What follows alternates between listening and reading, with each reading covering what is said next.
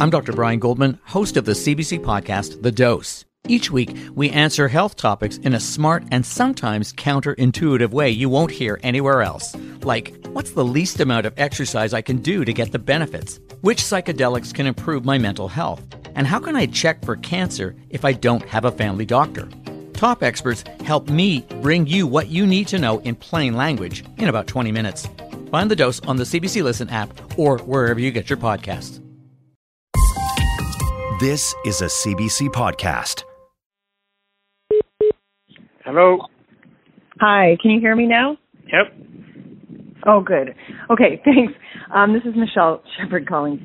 I actually just went through Canada 411 and was trying to find any Murray Pfeiffers. Huh? What's this about? I'm working on a podcast right now um, for CBC, and it's looking into Stanley Tippett. Yeah, apparently he got arrested or something for down in the city or something for trying to rape that girl or something.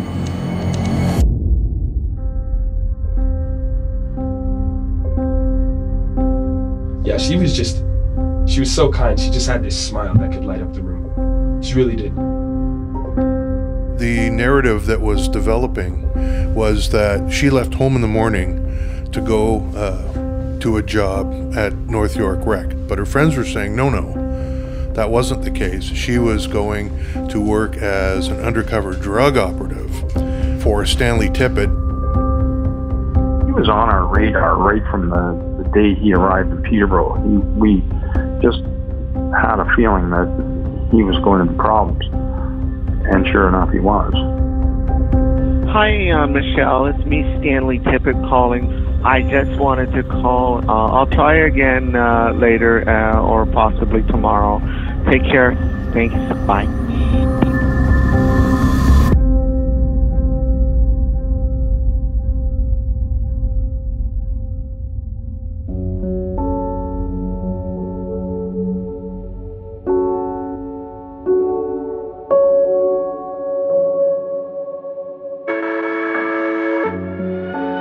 I'm Michelle Shepard, and this is Uncover Sharmini. Chapter 3 Stranger to the Truth.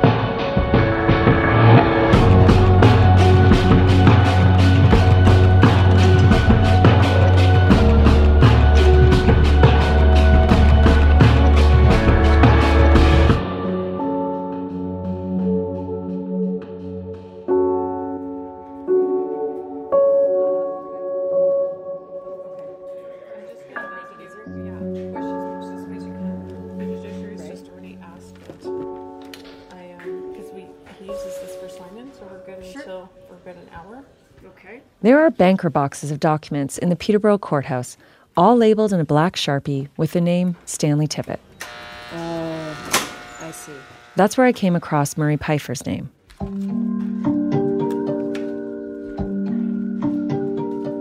Murray is now retired and lives in Meaford, Ontario, about two and a half hours northwest of Toronto.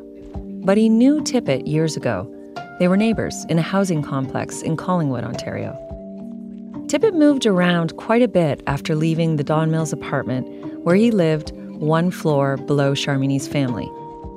First, he went to Oshawa, leaving two weeks before Sharmini went missing in the summer of 1999. A few years later, he moved with his family to Collingwood, a ski town on the tip of Georgian Bay.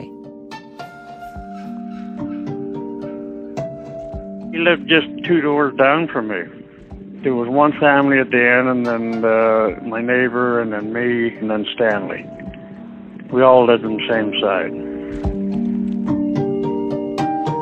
When he first came up, he was very friendly. Like he, he'd do anything for you. Like you know, he'd bend over backwards for you.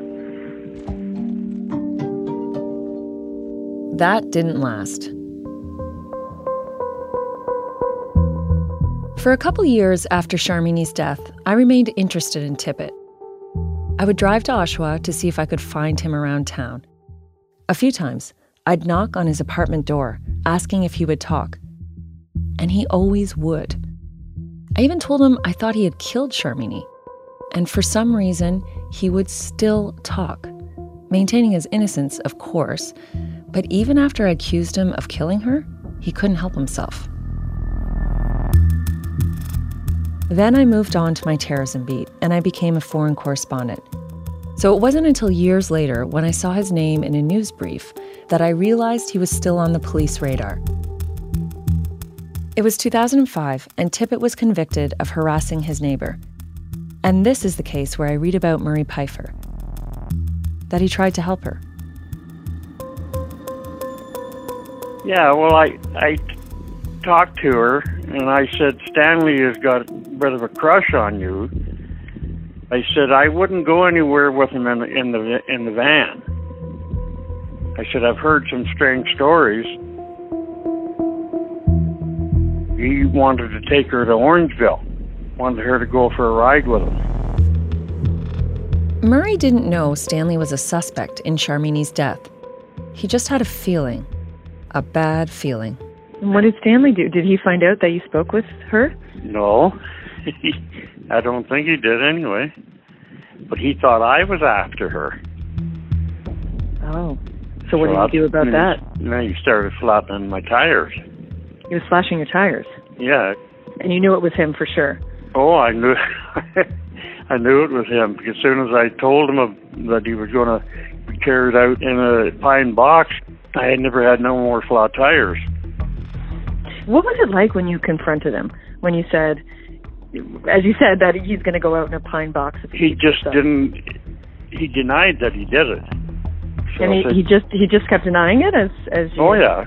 And I told him, I said, well, if it happens again, I said, you're going to be the sorriest man that lives here. Police would eventually charge Tippett with criminal harassment of Murray's neighbor. Court documents state that when the neighbor rebuffed his romantic gestures, he wouldn't give up. He would, quote, park in front of her residence and would sit and stare. He also made false allegations to the Children's Aid Society about how she treated her young son. In the six years between being a suspect in Sharmini's killing and his guilty plea in Collingwood, court documents show that there were other disturbing incidents. In 2000, Tippett was accused of stalking a cashier at a grocery store in Oshawa. He wasn't charged, but he was told to stay away from her and given a no trespass order for the store. In both Collingwood and Oshawa, he continued to tell neighbors he was a police officer. After that, he moved to Peterborough. Dan, can you hear me okay? It's Michelle. Yep. Hey. Is this an okay time now? Did you get home? Yeah, I'm home. Okay, great. Dan Smith is retired now.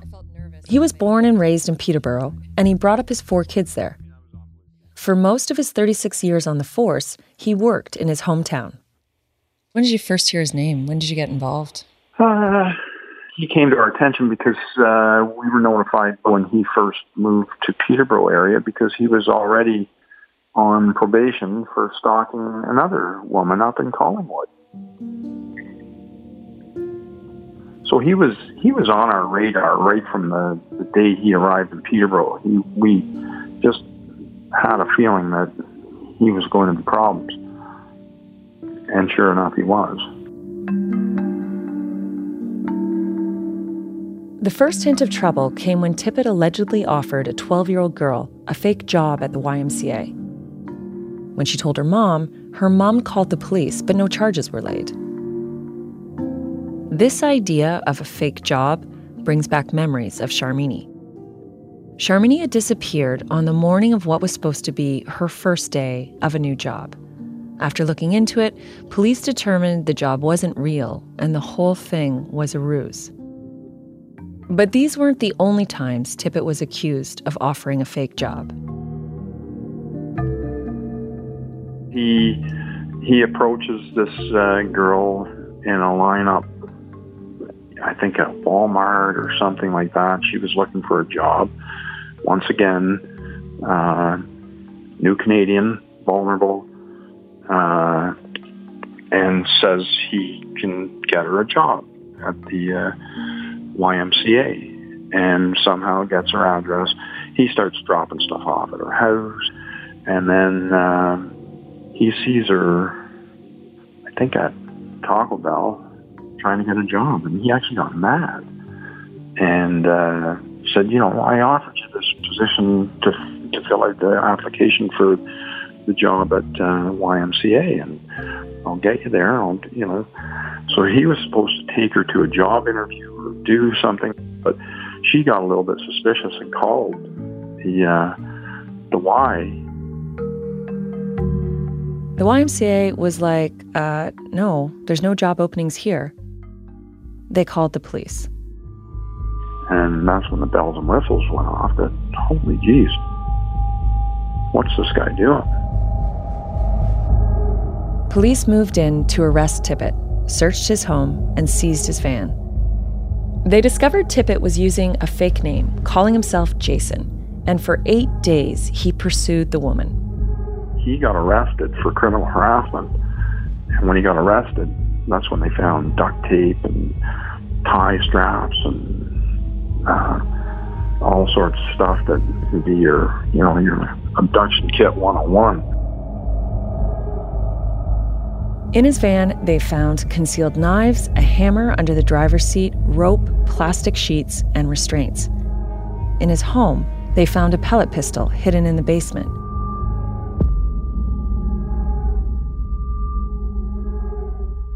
Tippett pleaded guilty to criminal harassment and was sentenced to two years.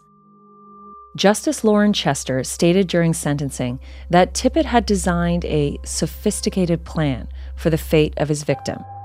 He wrote, quote, Yes, I guess in a way there's speculation about the pellet pistol hidden in the basement and the plastic restraints and the ropes in the back of the van.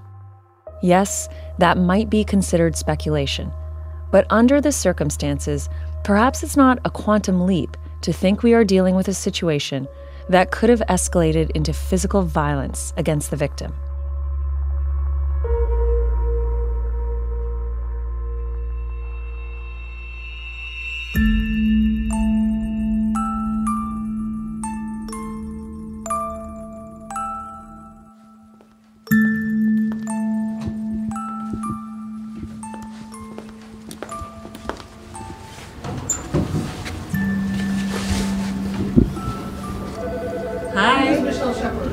Michelle. Hi, Amanda. It's nice to meet you. This is Kathleen. I'm here to meet Stanley Tippett's lawyer.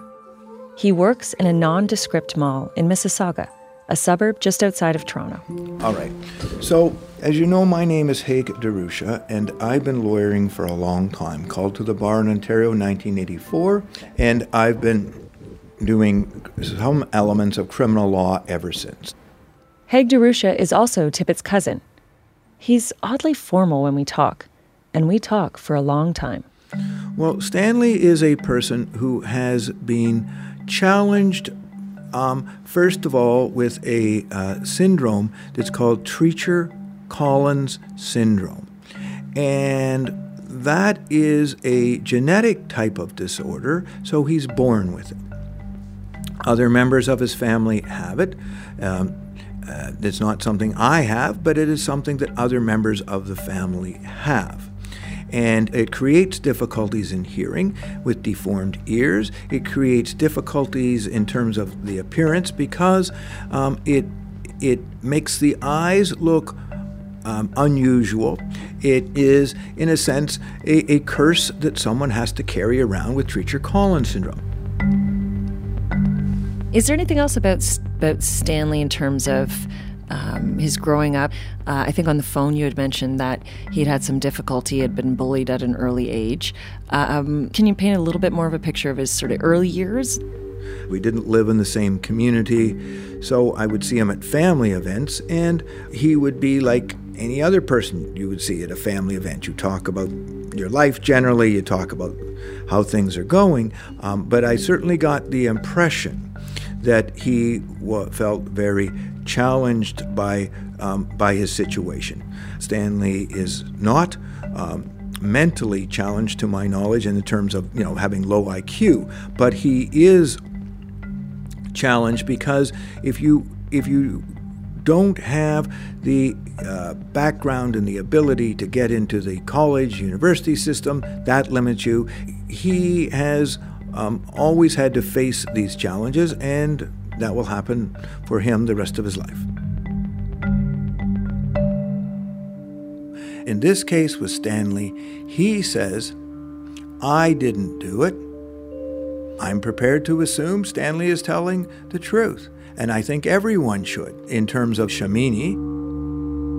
But Haig says that's not how the police or the media see it. I can say that he was um, pursued by the police for years following Sharmini's murder. And it's, her murder is absolutely tragic. Of course it is.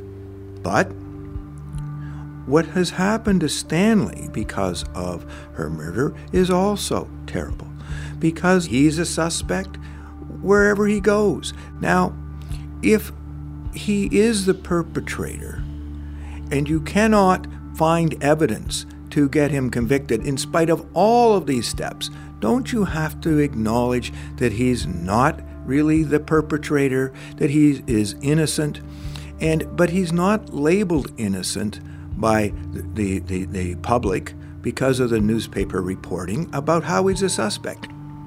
And if you cannot find enough evidence to convict, or sorry, to charge at least, the suspect that you have at the time, and you follow them and you assemble everything you can, and Six months or a year goes by, and you still haven't got enough evidence to charge them. And five years goes by, and ten years goes by, and you still don't have enough evidence to charge them.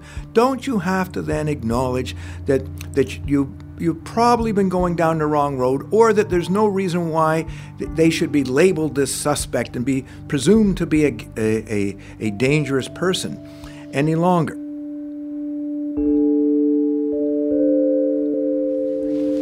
Feel like we've Take really taken up a lot of your time okay. today. We can stop asking you questions. Um, yes. Thanks, Amanda. Okay, okay bye now. So,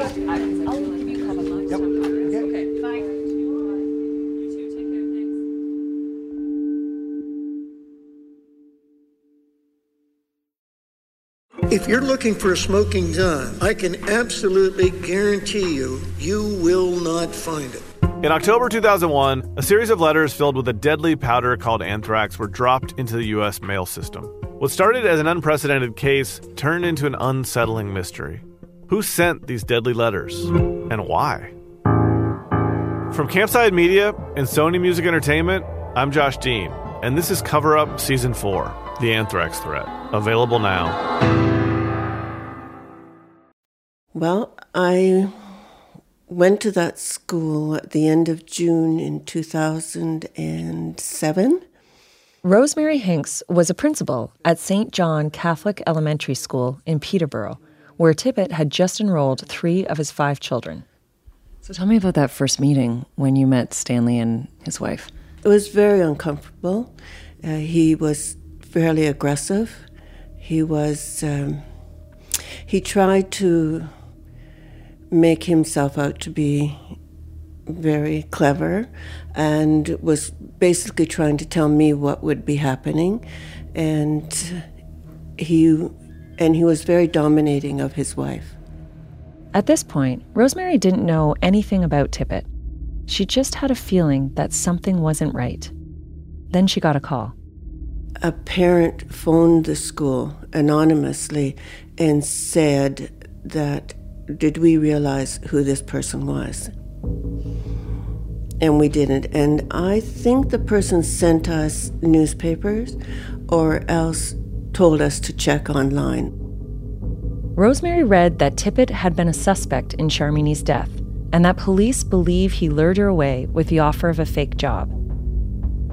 And then there was a case in Peterborough in which he had done something similar with but she was a 19 or 20 something like that year old girl that he had uh, come across in a, a Walmart, I think. So we knew that we had to really be very careful around him, that he he had this propensity to uh, target young girls. So we increased the supervision of the yard, and he was frequently seen on the yard, or he would be at the fence looking at watching when it was recess. Also, the staff was not allowed to speak with him alone for two reasons. One is uh, I wanted to be there. I didn't think it was fair for them to be in that position. And secondly, he was never truthful. So we needed another witness. Did you talk to the police at all during this time? Yes, uh, throughout the whole year, yes. Mm-hmm.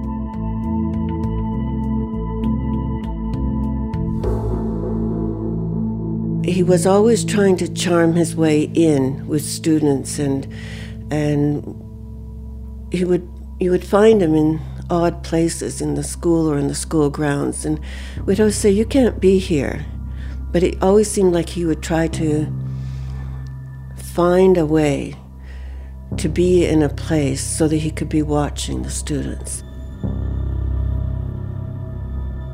did you ever hear reports of what he would tell the students i got a report from a teacher that we had a a co op student from the local high school. The teacher was concerned that he would be talking to her, befriending her. We informed the community police officer and and the school board. As a result of that, we were able to serve a no trespass order. Did he ever breach it? Yes, he did. He came one day. He brought a lunch. Supposedly, one of the children had forgotten a lunch. So he came in through the front door and came to the office. So I uh, came out. I said, You can't be in here, and you know you can't be in here. So I followed him, out to his van. I said, Stanley, you know you cannot come into the school. I don't see what you know. He got very argumentative. Like this is ridiculous. You know, he just became pretty aggressive, and then I said, no, you cannot come, and I'm informing the community police officer that you were here. But I did take the lunch and took it in. But I thought it was just a ruse. He, it was something he thought of as a way to get into the school. Rosemary had a terrible feeling that when the school year was over, it would not be the last time she'd hear of Tippett. He's incorrigible as far as we could see. He was very deceptive, very manipulative, and he just, I don't think he can help himself. Less than a year later, she would hear his name on the news.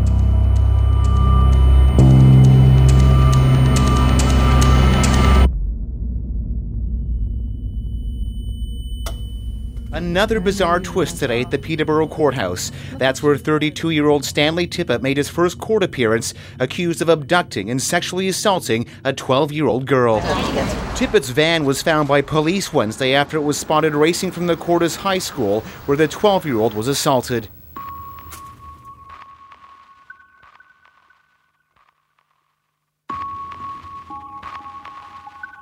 So I got called in in the middle of the night. So we had a missing girl who uh, had been abducted.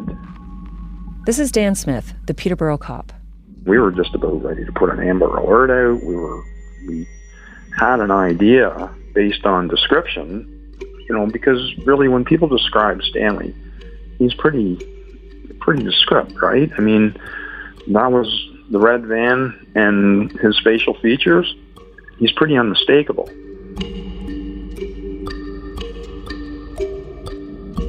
So, as we're getting our ducks in a row in the morning, they've got a, a caller on the phone who wants to speak to me, and they think it was related to what we were investigating.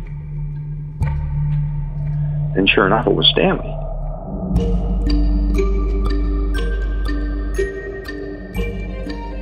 She patched me through to my office, and and I recognized his voice right away.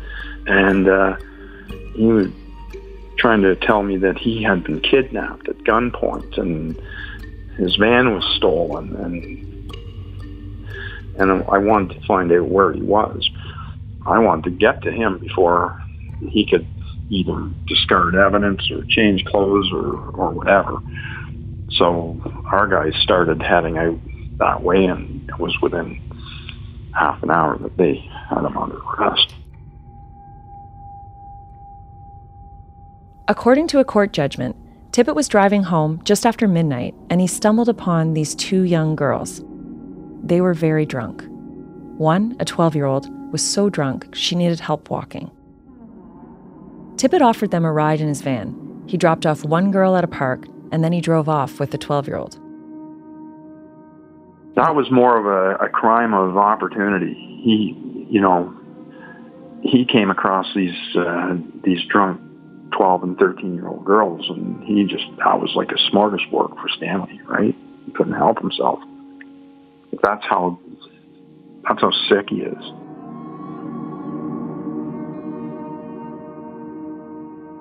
The judge concluded almost from the first moment of encounter, Mr. Tippett began to isolate her from her friends by means of lies like, I'm phoning the police, and I'll take her to the hospital. These lies enhance his ability to isolate her and sexually assault her. Tippett drove almost an hour away to the town of Courtice, Ontario. There, he stopped at a local high school and he parked his van. Neighbors heard the child screaming, No, and please, and they called police at 2 a.m. One caller said the screaming voice, it wasn't the sound of a young person horsing around.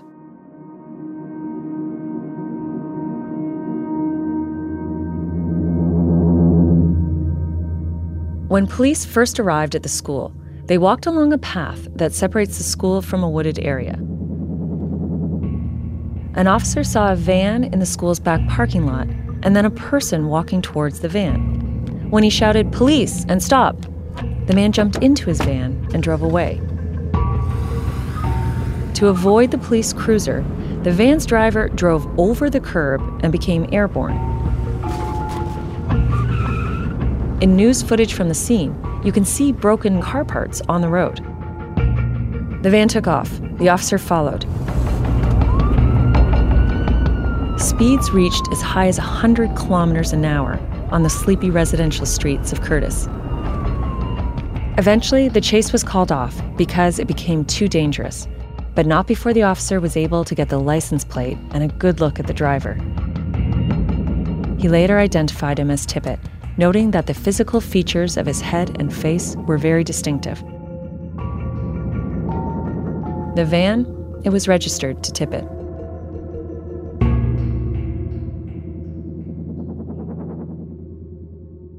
Back at the wooded area outside the school, police found a child stumbling around. She was confused and intoxicated. She had no idea where she was. Her shirt was torn she was naked from the waist down.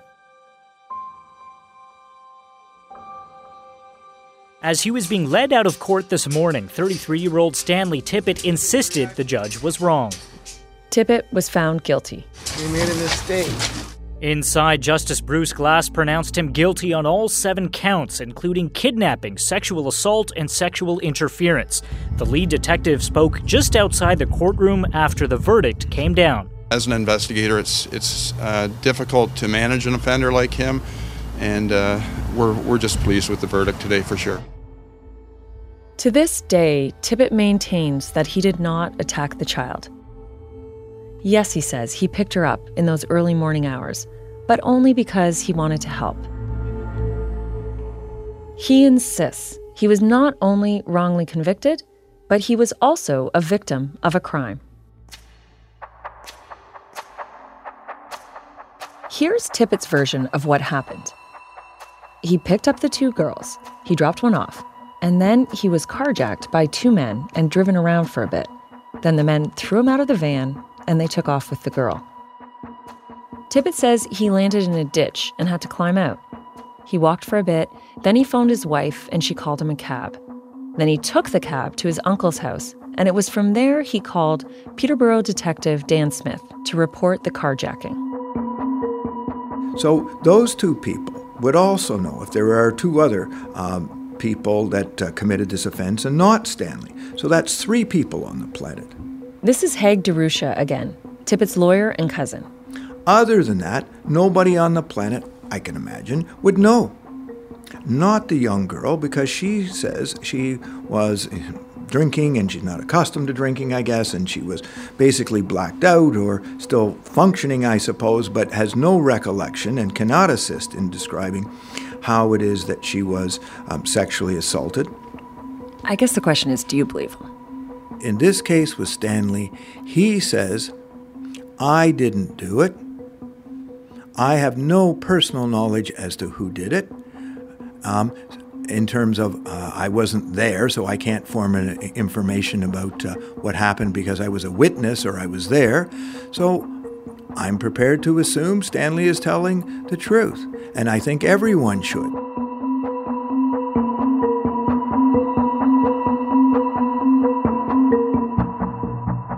Police found two used condoms inside the abandoned van and the victim's clothes nearby. Judge's decision? What do you think your chances on appeal are? While DNA was collected, there was never enough to make a match for anybody other than the victim. You still sticking to your carjacking claim? In a muffled voice, all he said was, I told the truth. I told the truth.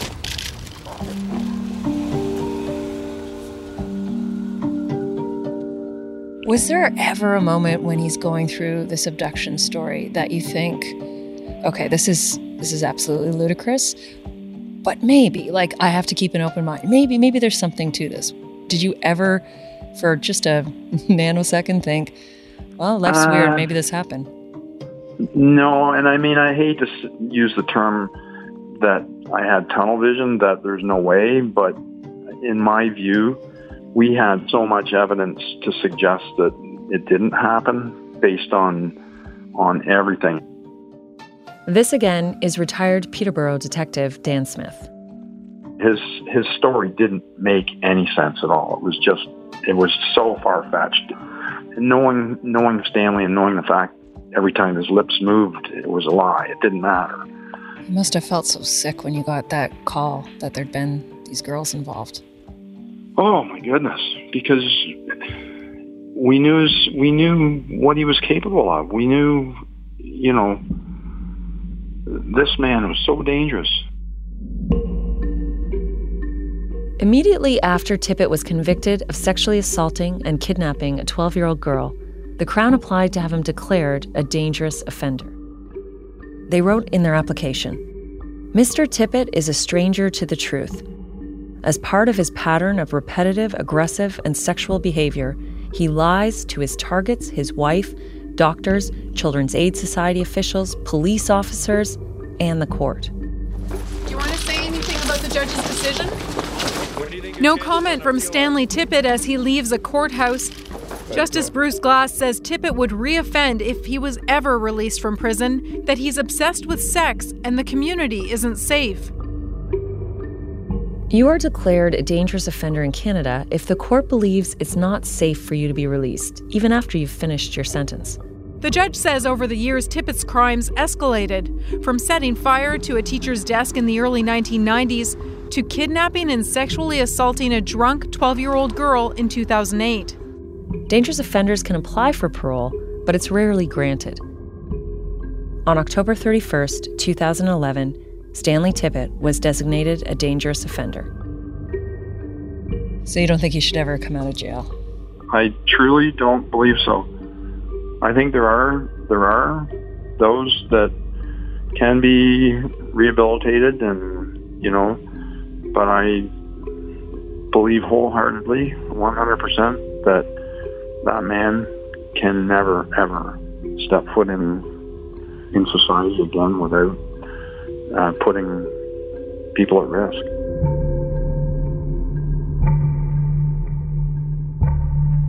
And, and you've been on the force for 36 years. Have mm-hmm. you ever met anybody like him before?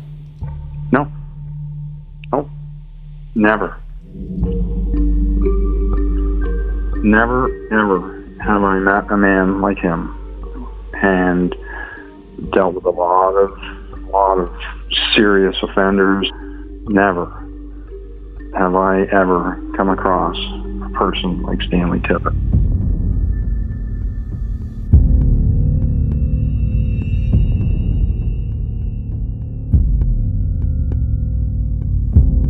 When I interviewed Tippett 20 years ago, I knew very little about his past. I was focused on the details of Sharmini's murder and his alibis on the day she went missing. I asked all the questions I could. But now we've learned about his crimes both before Sharmini's death and after.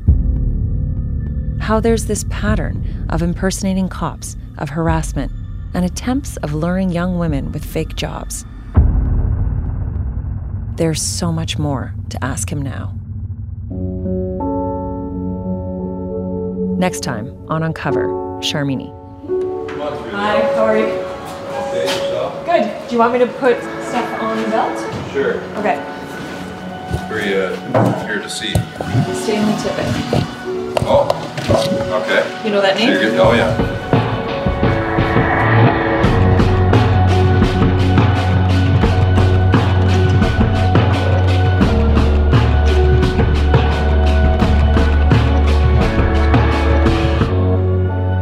Uncover Sharmini is written and produced by myself, Michelle Shepard, and Kathleen Goldhar. Our associate producer is Alina Ghosh. Our audio producer is Mitchell Stewart. Our digital producer is Judy Z. Gu. Chris Oak is our story editor. Our video producer is Evan Agard. Transcripts by Rasha Shahada, Varad Mehta, and Carol Park. Our senior producer of CBC Podcasts is Tanya Springer, and the executive producer is Arif Noorani.